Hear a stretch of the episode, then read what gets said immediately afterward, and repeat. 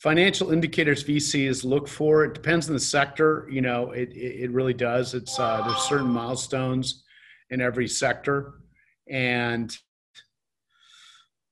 for enterprise sales, like if you're making sales to very large companies, that's huge, right? Not just mom and pops or local companies, but you know, very large companies. So you're selling to you know an Ernst and Young or an IBM or DuPont, right? If you consult a brand name brand name companies, then you've got you know a lot of momentum, right? That's key. And then if you look at the SaaS software as a service model, which is pretty popular, uh, then there's a lot of different ratios to take into account.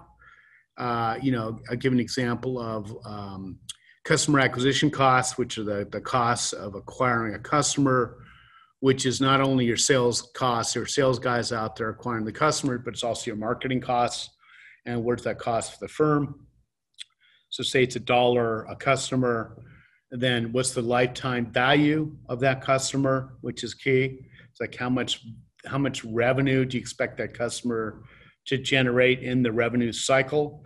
Uh, call it three dollars, and if you're one to three, that's a good ratio. You spend a dollar to get three dollars. That's the way to look at it. So, once again, it depends on the sector.